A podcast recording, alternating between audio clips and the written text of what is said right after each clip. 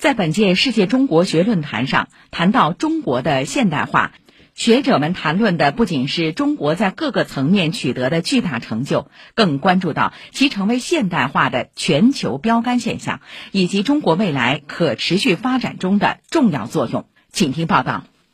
塞尔维亚前总统塔迪奇在视频演讲中，把中国的现代化进程称为一种和谐化发展。他说，过去几十年来，中国不仅在践行现代化，而且在克服西方式现代化的错误和流弊方面，走出了自己的创新之路。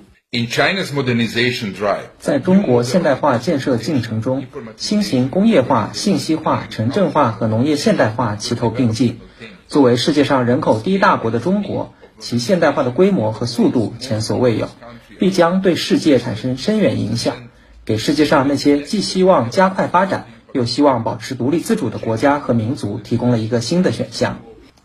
在中国的现代化进程中，均衡发展理念日益凸显。新加坡国立大学东亚研究所所长郝福满注意到，中国去年宣布消除极端贫困，而早在 GDP 突破一万美元时，中国就开始关注共同繁荣的问题，着力点在于分好蛋糕并做大蛋糕。他认为，实现共同繁荣有很多途径。首先要考虑为提高收入创造平等的机会，社会福利制度也有很大的完善空间。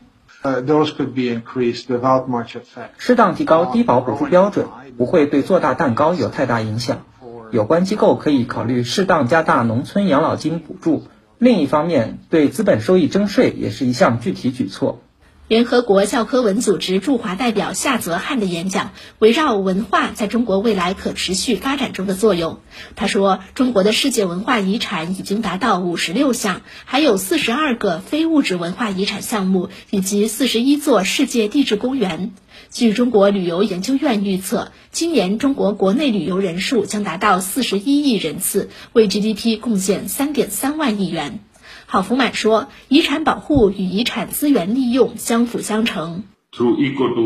合理发挥生态旅游、可持续旅游相关政策，可刺激就业，创造本地收入，这也是缩小城乡差距、解决城乡人口迁徙问题的途径。”以上由记者赵颖文报道。